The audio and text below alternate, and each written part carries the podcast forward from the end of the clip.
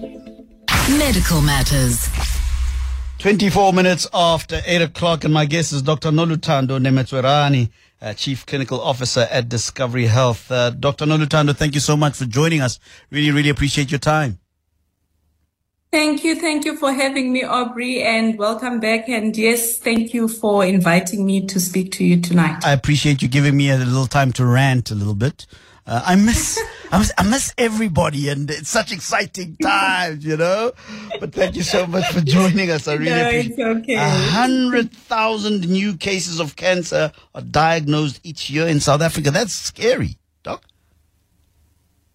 Um, and, and I think, Aubrey, while we say uh, so many cases are diagnosed each year, but there are some people who are, you know, who are diagnosed very late, um, you know, having waited for a long time before they present themselves to care.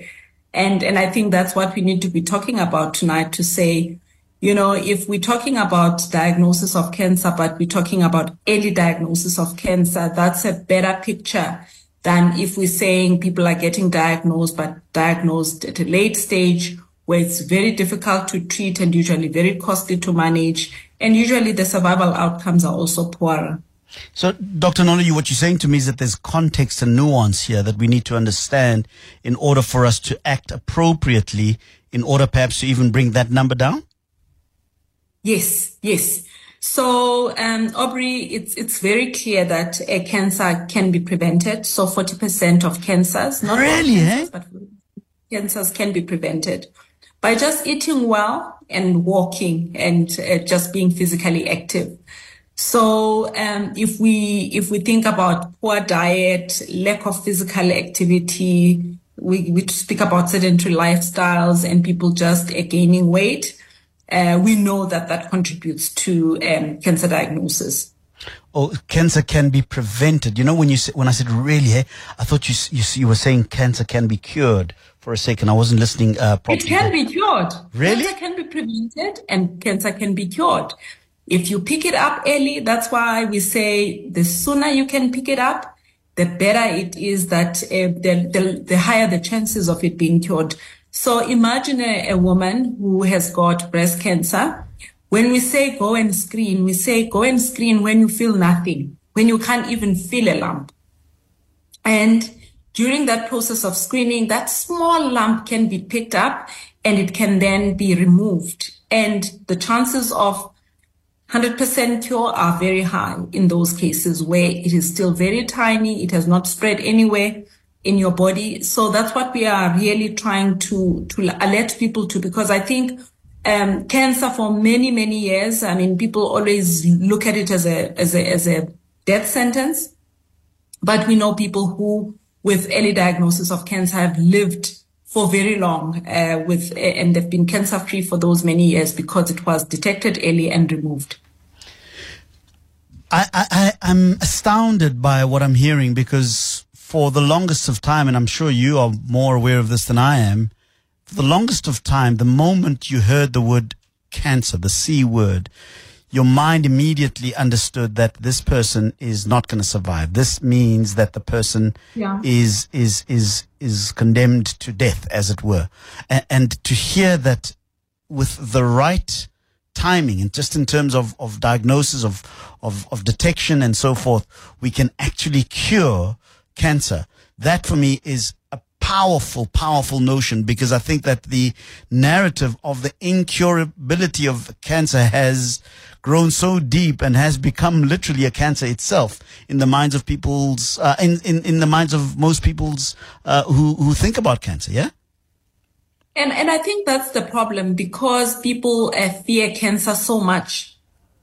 They actually stay away from these screenings that we're discussing today uh, because um, they fear that if I know, then I'm gonna die. Whereas we're saying actually it's better to know early because there's something that can be done and you can actually save your life by going there early and, and making sure that all those interventions that are actually curative in most instances can therefore be deployed. So, so really we're encouraging people, but I must tell you what we see. And, and I think what we have been exposed to is late diagnosis of cancer we've seen uh, poor outcomes of cancer, which is why a lot of people think that that is obviously uh, the, the, the, the, progression uh, for all patients, which is not the case. Um, but um, I'm hoping that today, as we speak, there are people who are listening out there who are going to take this message and really go and get screened and save their lives. Doc, let's go back to that number 100,000 every year, uh, new cases diagnosed each year. And you started off by saying that we need to understand that there's nuance and context here that we need to be aware of. Break it down for me. Of that 100,000, perhaps in, in percentages, which of that 100,000 are detected early enough for the possible possible remission of cancer and which of those are detected perhaps a little too late and which um, shall we say um, va- variants of cancer are the most virulent are the most violent so, I mean, um, our our local data, I might not have the, the most accurate figures in terms of the split between the different stages of cancer. But uh, if we look at the national stats, which obviously will combine both private sector and public sector data, um, we know that in the public sector, for example, majority of people, um, the, the diagnosis will be in the late stages. So um, I, I, can even maybe put my head on the block and say maybe 80% of the cases are actually, um, you know, diagnosed later uh, on when they, the, the cancer has already spread to other parts of the body. And, and which is the picture then that people will have in their minds that, you know, that's how the cancer progression is always supposed to be. Um, whereas for that 20% of patients who may have, uh, because of a loved one who saw something and, you know, uh, guided them to, towards care early, or they might have been lucky to also just go through a screening process. Uh, for those, um, you know, uh, individuals, then their cancer journey is going to be very different in that uh, they will be um, survivors uh, of cancer and they are able to beat cancer. Mm. And we do know that, I mean, uh, even when we speak about cancer, I mean, there are many different types of cancers. Uh, there's breast cancer for women, which is the, the top cancer. Uh, and in males, we know it's prostate cancer. We also know about colorectal cancer, which is cancer of the bowel. We also know about cervical cancer, which is another common condition. I mean, common cancer in women in South Africa. And then there's lung cancer as well for people who smoke. Um, so it's important for us to, to also unpack that. And then there are, you know, blood cancers that affect mainly the, the, the, the children. I mean, there you, you find that there isn't a screening uh, that you can do. Uh, so it's important to also just give context to say not every cancer can be screened for, but where there are screening programs, we encourage people to go and screen. Um, and where there are no screening programs, we also say when people go and present themselves to healthcare professionals for their general checkups, that is an opportunity for the doctor to pick up anything that may be, uh, you know, abnormal, even if it's not um, as part of a screening program. So, so I think we are encouraging people, whether you're screening for the cancers where there's a screening program, or you're just presenting yourself to a healthcare facility, to a healthcare provider for your general checkups it is good to make sure that uh, you are re- regularly, um, you know, checked uh, for any potential um, cancer diagnosis. I have a message here from Adila on the WhatsApp line, and it reads I've lived a healthy lifestyle all my life. I eat right, and I'm in the gym almost every day. I have ovarian cancer. So I think by you saying that cancer is prevented by living a healthy lifestyle, um, then there's an ellipsis. He says, kindly select your words carefully. How do you respond to that, Doc? I said to Adila 40% of cancers. So it means 60%, you know, you, you, you may not be able to do anything. Similarly, I said, you see, if you think about children who have got leukemias, blood cancers, there isn't much that parents might, might do uh, about that. But I think we must talk about the 40% that we can still prevent um, and not uh, only focus on the 60% that's not preventable. Because if we can prevent what we can prevent, it goes a long way in managing the numbers that we see. What so, Adila, I'm really sorry for your diagnosis. Um, and I think we, we need to also then speak about other risk factors for cancer because mm-hmm. there are genetic factors. There are other people who have got a genetic predisposition to cancer. Mm. When you speak to those people, you'll find that they've got cancer. There, there may be a relative, a close relative who had cancer. Mother died of cancer. Dad had another form of cancer. Uncle had cancer. So there are those families where there's a strong family history of cancer. But there's also cancers that will arise regardless of whether you were you know, a, healthy somebody. I mean, we know people who have died of colorectal cancer at a young age. We know people who have got breast cancer at a young age and they died of, of breast cancer, not necessarily because they, they, they, they didn't live a healthy life, mm. uh, lifestyle. But um, it, it's important to also just create a context that says, there is a balance that says there is a component that's preventable. Yes, not all of it is preventable, but where we can try and and and influence um, the cancer outcome, um, I think we need to to also educate people about that. take a call from Sfiso in Johannesburg. Hi, Sfiso. Hi, bro. Um, unfortunately, uh, Dr. Noluthando, I'm about to compound what Adila has just mentioned because um, what almost like sprung in my ears uh, at the moment you mentioned that um, cancer can be cured.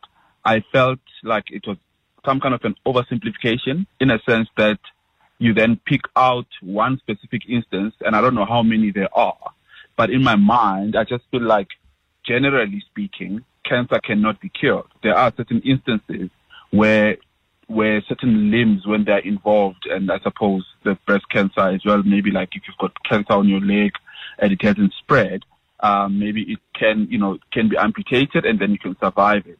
But now when one says it can be cured. It's just like, wow, okay, there's a legal, ex- uh, well, um, uh, uh, an expert saying it can be cured and you have some kind of hope. But I just feel like from a percentage point of view, I'm not expert in this topic, but from a percentage point of view, um, one can sort of uh, take it that cancer can actually not be cured other than those certain instances. Okay. Uh, Doc? Yeah, thank you so much for that, Sfiso. And and and I think um, it's important to create that balance. And and I think we we do want to send a message of hope because if if you say cancer cannot be cured, I mean we know people who have who are cancer free because their cancer was detected early and it was surgically removed and there was no um, um you know there, there was no residual cancer that was left behind. And, and I mean, if you, if you just uh, spend some time, maybe go through some literature and see uh, some of the cancers. I mean, we, we, we speak about curative intent in the, in the treatment of cancer. It's because the doctors know that for certain cancers, you know, you can cure, you can cure them. Um, yes, uh, there's a significant amount of cancers that may not be cured. And, and the nature of those cancers is that by the time they're diagnosed, they usually spread um, to other parts of the body, which makes once it has spread, you know, uh, we don't speak about cure, we speak about, you know, prolonging survival. And, and, and I think it's, it's, it's balancing that. But when we screen, I mean, the main reason why we screen is because for those cancers where we are screening, we're saying if you can detect it early, you can do something. And usually for those, you can remove it. Yes, I agree. Not everything is curable. But I don't want us to, to paint the full picture of, of cancer as doom and gloom. Mm. I think when we started the conversation and I spoke about that 100,000 and you said, listen, we need to understand that there's nuance and context. I think this is precisely what you were talking about to say that um, if you look at the data closely enough, um, and you perhaps don't generalize as much as we sometimes do, uh, mm. when thinking about cancer because yeah, I mean, uh, uh, the general sort of feeling is that once you hear the big C word, that's it. That's tickets. That's doomsday, right? But you're saying to me that a closer look at the data and how the the the disease behaves under certain con- conditions, there are certain stages of the cancer that can be cured, or the, yes. and there are certain stages that can go into remission. There are certain stages of cancer where perhaps um, you're just trying to prolong life and manage the, the the, the, reality of its existence. But what, what I'm hearing is that along the continuum, there are different stages, different realities, and we shouldn't look at this number, 100,000, or the entirety of the cancer conversation uh, through one lens, if I understand you correctly, Doc. No, definitely, Aubrey. And, and I think um, I don't want to, to, to downplay um, Adila's, um, you know, uh, experience and Sfiso's uh, own um, personal experience. And it's important that context that says, because we always also, even for the cancers where we know other people do get into that, uh, you know, that, that stage of, of cure, that because of what we are exposed to, where people are always diagnosed very late in the in the disease. Um, I think uh, you know Sfiso probably would know a lot of people who have died of cancer, and uh, they might have had some of the cancers where I can say actually that cancer, if it was picked up early, the outcome would have been different. And I think that's the conversation that I want us to have today to say let's let's encourage people because if our view of cancer is that it's doom and gloom then there is no reason for people to actually go and screen because it's almost like I don't want to know. Uh, because if I know, then I'm dead anyway. Whereas I'm saying today, actually, you're not dead anyway. If you, if it can be picked up early and when it's still, when you're not symptomatic, that's the most important part about screening is you need to be presenting yourself when you're feeling well and healthy and nothing is wrong with you that's when these, uh, you know, these screening tests are able to pick up the tiniest uh, of these uh, of these uh, lumps uh, or whatever else we're screening for, so that we can intervene early. Toy M says, uh, well, it's it's Nondumiso says, good evening. I'm listening to your guest. However, I have a concern that I was diagnosed with colon cancer on the 4th of September 2018. I need to have a personal engagement with her and that is from Nondumiso. I don't know if that's possible, Doc, but uh, um, perhaps you can refer Nondumiso if you can't uh, meet with her specifically, but uh, we'll get those contact details perhaps at the end of the conversation. Gavin Kwadi says, uh, reason why cancer is detected late in black population is our health facilities are failing us. Because I went several times to a clinic uh, and uh, doctor and doctor to request for screening. But common rejection is I'm young for gastric cancer. I don't know what gastric cancer is. And, oh, probably, probably just a spelling error. Says, and I should be uh, at least 50. Irony is that I'm 43, says uh, Gavin Kwadi. Uh, and again, it appears that there's a mixture of reasons as to why we have late detections of cancer. Sometimes it is a systemic problem with, um, particularly with uh, uh, public sector um, health institutions, or sometimes it is the fear factor at, that you pointed out, Doc. Yeah, and I mean, Gavin is ra- is raising such an important fact, which is why I was saying, you know, um, there are many types of cancers. I think he was referring to gastric cancer, which is cancer of the stomach. And he's right. I mean, um, screening for gastric cancer, which we don't even have a formal screening program in South Africa for that, um, is is recommended from the age of 50. Um, and I mean, even with other cancers, so when we think about colorectal cancer, the screening recommendation, in fact, uh, uh, from the United States uh, guidelines, it was starting from the age of 50 and other, you know, international guidelines and then they were revised down to 45 years. Uh, but we know people uh, who have died of colorectal cancer at much younger ages, ages of 20, ages of 30.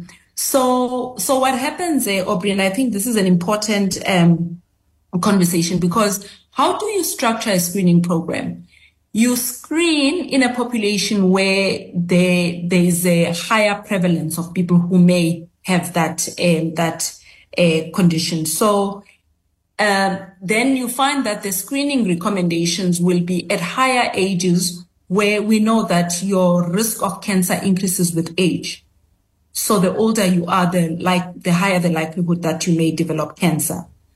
Um, but what happens is that in the lower, in the younger age groups, um, cancer is not that common, but it does okay. So you find that there is no screening recommendation for a child, you know, for, for children who are, uh, you know, who are, in fact, for younger people, let's say uh, younger than the ages of 40. But it doesn't mean that they will not be affected by cancer.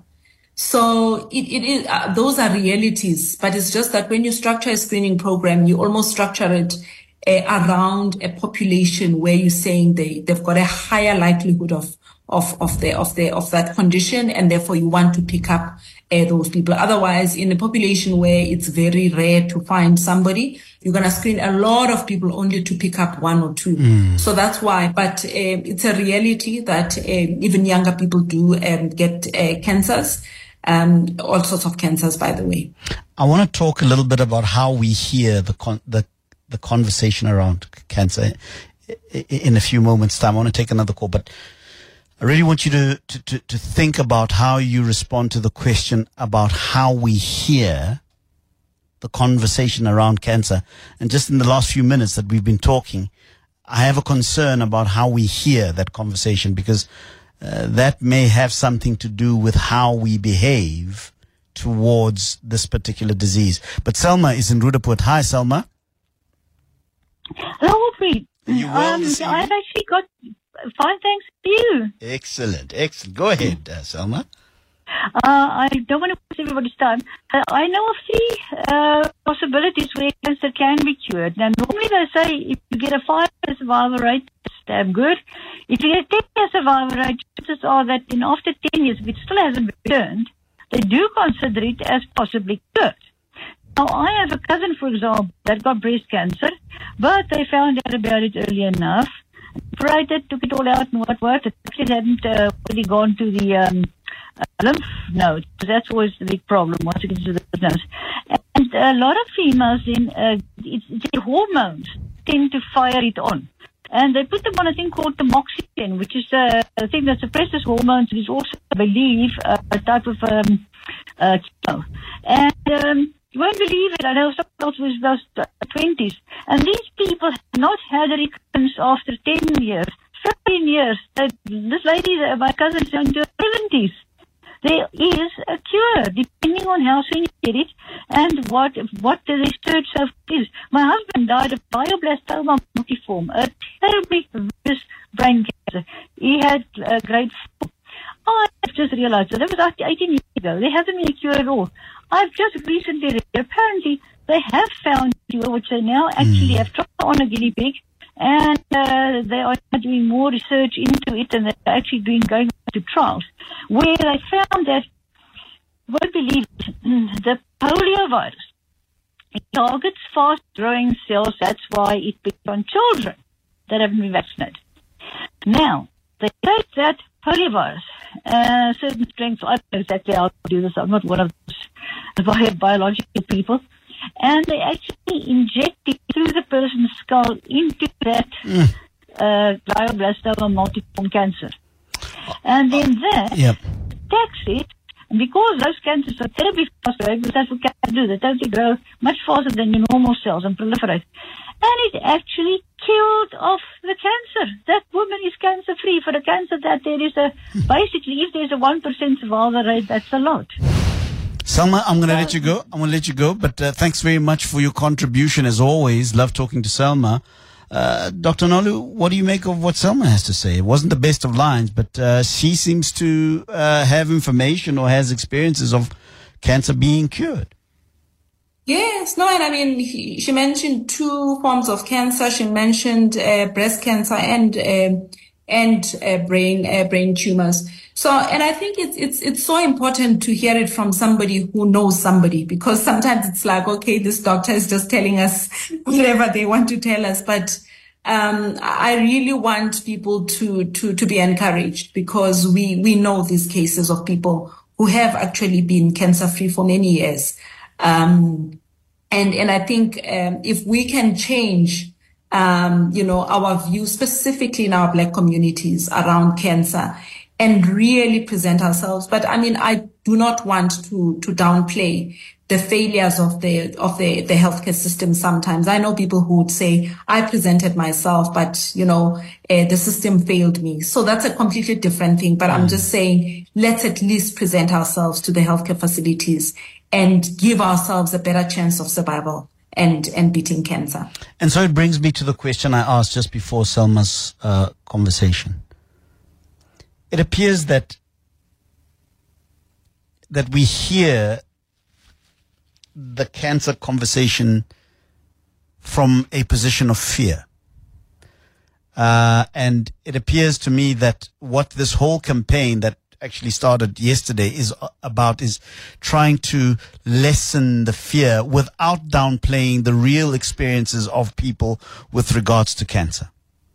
But in your experiences, in, in the conversations that you have about cancer, how do you how do you get over the real fear, the justified fear, the valid fear of cancer? Uh, lots of questions obviously coming through about what what fundamentally causes cancer. And I suppose that question is a mechanical, technical sort of um, uh, medical question. But but but talk to me about the conversation. How do we have the conversation that brings hope? but isn't what we call sunshine journalism in our in our space uh, that recognizes the reality of the fear which is justified for cancer because it is indeed a, a merciless uh, disease just in terms of how it ravages the body the pain it brings the the anguish the the the, the, the anxiety that it brings in not only the patient but the family of the patient and their loved ones uh, across the board. How do we have the conversation in such a way that we can hear the hope of what we are hearing medically in terms of the data, but not downplay the realities, the, the, the, the things that people have gone through that has brought about the fear? Yeah, it's a it's a it's a difficult one, um, Aubrey, because I I'm going to be you know coming from the point of view of having looked at the clinical data, understanding the statistics, understanding what is written about cancer, and knowing people who have actually survived cancer.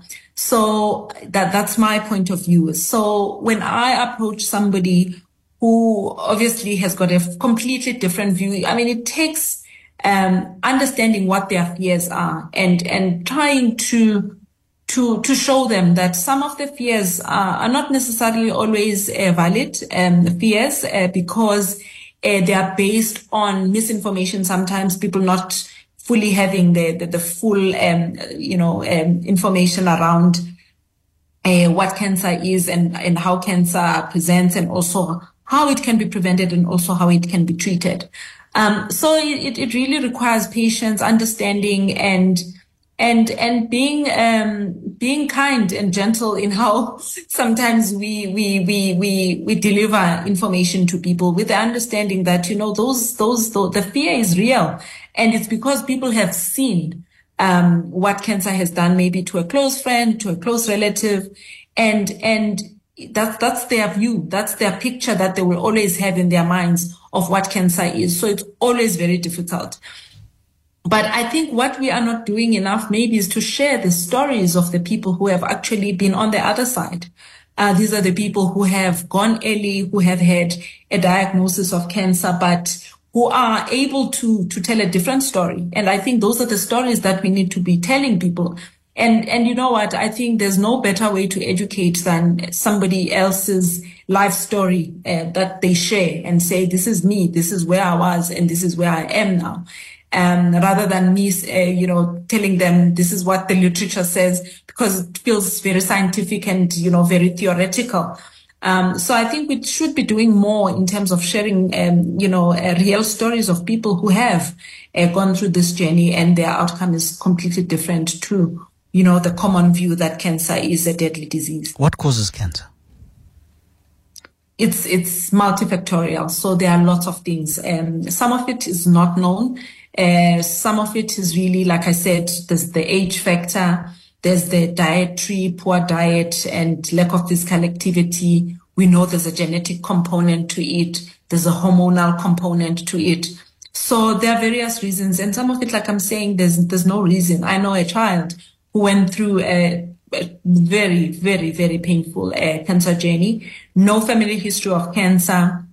There's nothing that they could have done differently. Um, but uh, unfortunately, they had a very bad diagnosis of cancer. And by the time it was discovered, it had already spread to local organs. And unfortunately, they succumbed to cancer, you know, after, after, you know, a, a, a, a short but long journey, mm. um, with mm. cancer. So there are those cases. And, and if you, if you know those cases, um, then that's the view that you will have. But we, we really are here to say, uh, may we have a balanced view of what cancer is.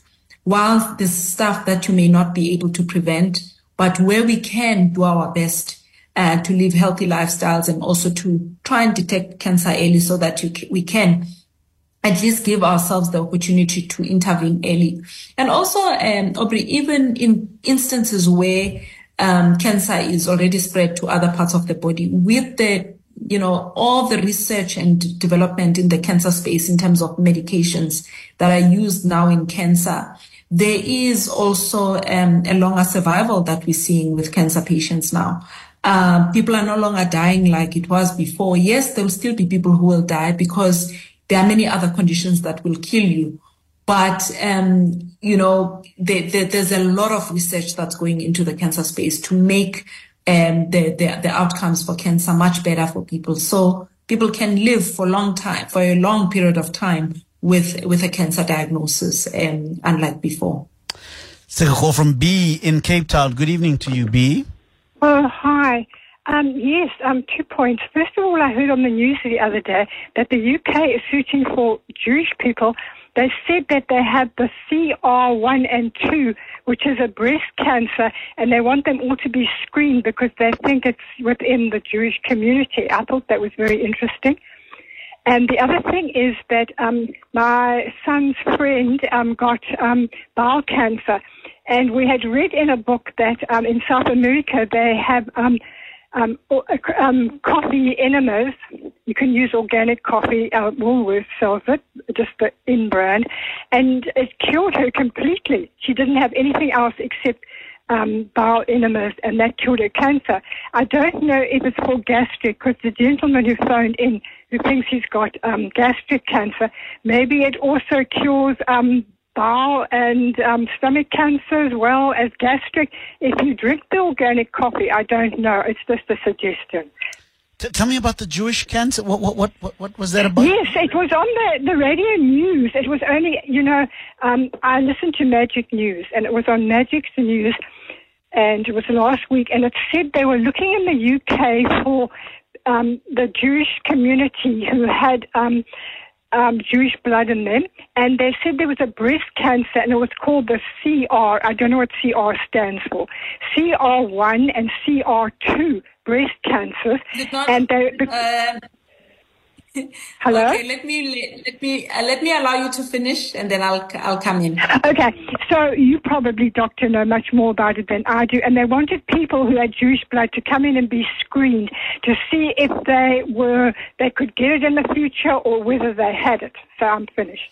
B, thank you so much for your call. Much appreciated, uh, Doc. As we close.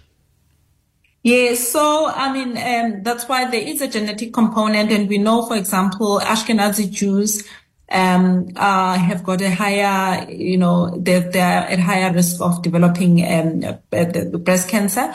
And uh, the gene uh, that I think um, he was referring to is the BRCA1 and BRCA2 gene. Um, and we also know that in South Africa with the Afrikaner um, uh, descendants, um, also they are at a higher risk, uh, which is why there is a, that recommendation to do that genetic screening as well to see um, if a, a person uh, is at a higher risk.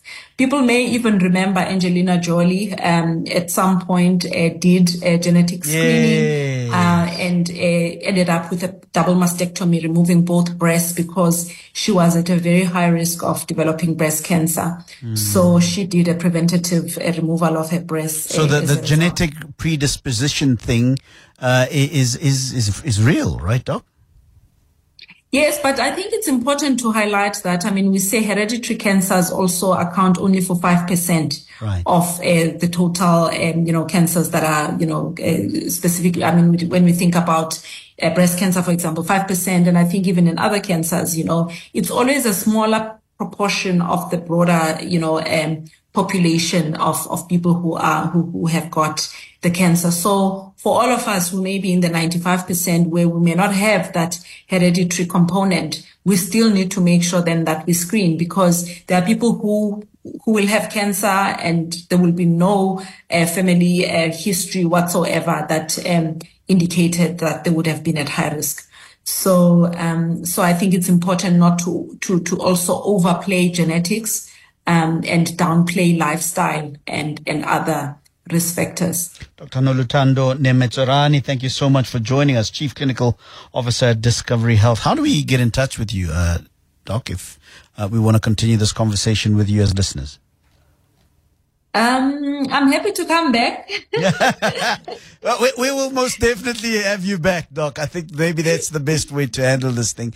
Uh, most definitely have you back uh, in the very near future. But thank you so much for joining us.